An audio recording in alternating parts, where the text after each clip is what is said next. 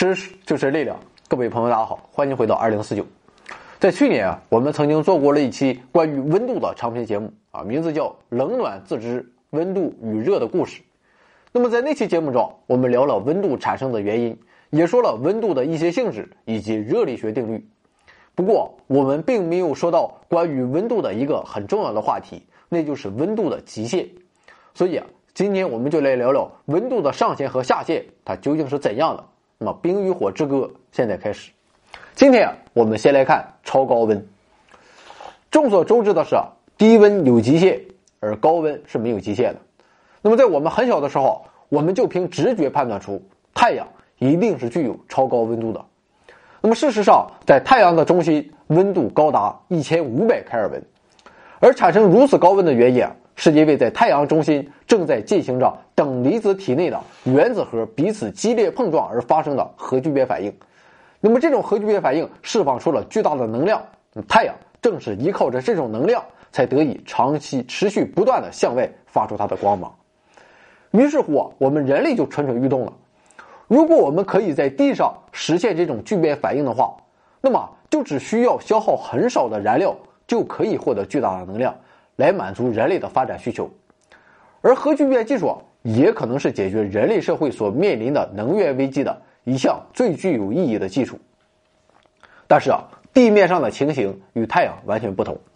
太阳中心的一千五百开尔文的温度啊，虽然算不上特别高，但是啊，由于其中心部分具有极高的密度和压力，所以啊，即使在一千五百开尔文的环境下，聚变依然可以顺利进行。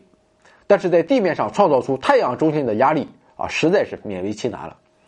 于是人们就不得不求助于高温，而这便打开了人类挑战超高温的大门。那么，为了在地面上实现核聚变反应的进行，需要超过一亿开尔文的高温。那么，我们怎样来获得这样的高温呢？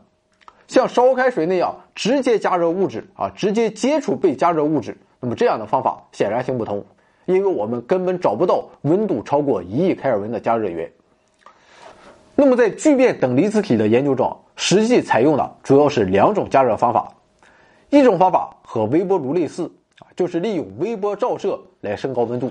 第二种方法是利用粒子束，那么具体说是高速刀原子流。不过，由于电中性的原子无法被加速，所以啊，必须先将它们电离为离子，然后再加上电压。利用静电力将它们加速，但是这样还没有完，实验中也无法直接使用离子撞击来加热，这是因为啊，离子会受到用来悬浮核聚变等离子体的强磁场的影响，使得行进路线被弯曲，所以人们啊必须将加速后的离子再还原成原子，然后再用它们撞击等离子体。那么由于温度啊就是粒子运动的剧烈程度，所以啊这样用高速原子。撞击等离子体的方法就可以大幅度升高温度。那么，利用粒子束加热的方法，一九九四年五月二十七日，美国普林斯顿等离子物理实验室中的托卡马克核聚变反应堆啊，曾经创造出了五点一亿开尔文的高温。两年后的一九九六年，日本原子力研究开发机构的 GT 六零核聚变实验装置又达到了五点二亿开尔文的高温。不过，美国它依然不服气。那么，为了表明日本还图样，在二零零六年，美国圣地亚哥国家实验室在 Z 加速器上又得到了大约二十亿开尔文的等离子体。不过，虽然这些温度听起来非常可怕啊，感觉这要是碰到什么啊，还不一瞬间就强弩灰飞烟灭了吗？但是实际上这是不可能的。由于这些气体的密度非常低，所以啊，如果它们直接与容器壁接触，不会将容器融化。那么相反的是啊。我们不让等离子体接触容器，恰恰不是为了保护容器，而是为了保护等离子体。因为这样低密度的高温等离子体，如果一旦接触气壁，马上就会冷却啊，费半天劲加的热，瞬间就没了啊，还聚变什么呢？那么在这里啊，我们可能很难理解高温和密度有什么关系。其实，在生活中，我们就能直观的感受到密度对温度感受的影响。那么，在我们蒸桑拿的时候，桑拿房的空气温度可能已经被加热到了八十摄氏度、九十摄氏度，甚至一百度以上。但是啊，我们可以忍受。而如果澡盆里的水达到了五十摄氏度，我们也许啊就直接跳出来了。这是因为啊，热水的温度虽然只有五十摄氏度啊，也就是说，虽然分子的运动速度比较小，但是碰撞到我们皮肤的分子比较多，所以啊，流入皮肤的热量也比较多，人体啊就容易感觉到热。而作为气体的水蒸气和空气的密度啊它比较小，碰撞皮肤的分子数量少，所以啊，虽然分子的运动速度很大，温度看上去啊像是要直接把你蓄了，但流入皮肤的热量。却要比液体少得多，人体啊也就不容易感到热。那么等离子体中的情况也和这是一样的。那么至于在聚变装置中还能达到怎样的高温啊？目前我们还不知道。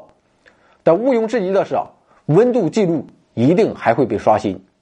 那么目前啊，美国、欧盟、中国、俄罗斯、日本、韩国、印度等国进行合作的国际热核聚变实验堆 ITER 正在建造。并计划于明年投入实验运行。那么，这个 ITER 将是一台大型实验反应堆，仅直径就达到了三十米。ITER 加热等离子体的方法与之前的核聚变装置没有什么不同。不过，在加速粒子方面，ITER 将不采用从外部加入能量的方法，而是直接使用反应堆中核聚变产生的能量来自给自足。那么，据估算，这一能量输入将是之前的十倍以上。所以啊，ITER 还有可能在等离子体中实现之前在聚变反应堆中从来没有达到过的高温。那么具体能达到多少啊？就让我们拭目以待。那么问题来了，我们是不是只有在核聚变实验装置中才能达到这样高的温度呢？当然不是。其实啊，人类还可以获得比这高得多的温度，只不过只能在基本粒子层次的小区域内实现。那么说到这儿，您可能已经想到了。实现这种超高温的场所便是加速器。我们知道，加速器可以将质子或电子加速到接近光速的速度，而粒子的高速运动本身就是超高温度的表现。现代科学家通过测算，利用欧洲大型强子对撞机 LHC，可以研究数千万亿开尔文的高温状态。不过，我们这里啊需要说明一下，在加速器中发生的碰撞只出现在基本粒子层次的一个极小的范围内。而且只是极其短暂的一瞬间，那么严格说来，我们无法确定其温度值，因为啊，如果没有一定数量的粒子聚集在一起一定的时间，就不会有温度这个量。所以啊，加速器中的倾向实际上是不符合温度的定义的。那么温度啊，是根据粒子集团杂乱的热运动定义的。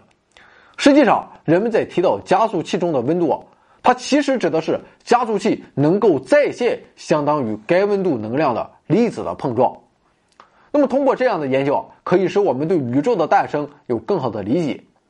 我们知道，按照现有的理论，宇宙诞生自一种高温高密度的状态，也就是大爆炸理论。而在加速器中可以再现的数千万亿开尔文的高温状态，正和诞生后大约一万亿分之一秒后的高温宇宙类似。那么，根据大爆炸理论推测，宇宙大致在这一时刻前后曾经经历了非常巨大的变化。那么，在这一时刻之前，一切粒子没有质量；而在这一时刻之后，粒子才获得了质量。那么，通过加速器中的实验，有可能检验理论对宇宙在这个畸变期中所发生的事情的推测。而改变加速器的碰撞能量，还可以再现宇宙在各个不同时刻的状态，比如温度在数百亿开尔文时。等离子体内的原子核解体，分解为构成它们的质子和中子；而温度在超过一万亿开尔文的宇宙中，甚至中子和质子也处于解体的状态，分解为构成它们的夸克，在空间中四散飞舞。所以啊，加速器通过模拟高温状态宇宙中粒子的运动状态，也许可以使我们对我们从哪里来这一问题向前迈进一大步。那么，至于有人问我们，我们国家到底该不该建造大型加速器？我们究竟该怎么看待杨振宁先生的观点？我也不知道。那么好了，今天关于超高温啊，我们就说这些。那么挑战超低温又会为我们带来什么呢？请看下集《冰与火之歌》挑战超低温。我们的微信订阅号是 back to 二零四九，或者搜索回到二零四九。里面也没有什么东西啊，但是怎么着也得有一个，说不定啊能搞一个大新闻。大家没事啊，还请来捧个场。提问、留言都支持啊！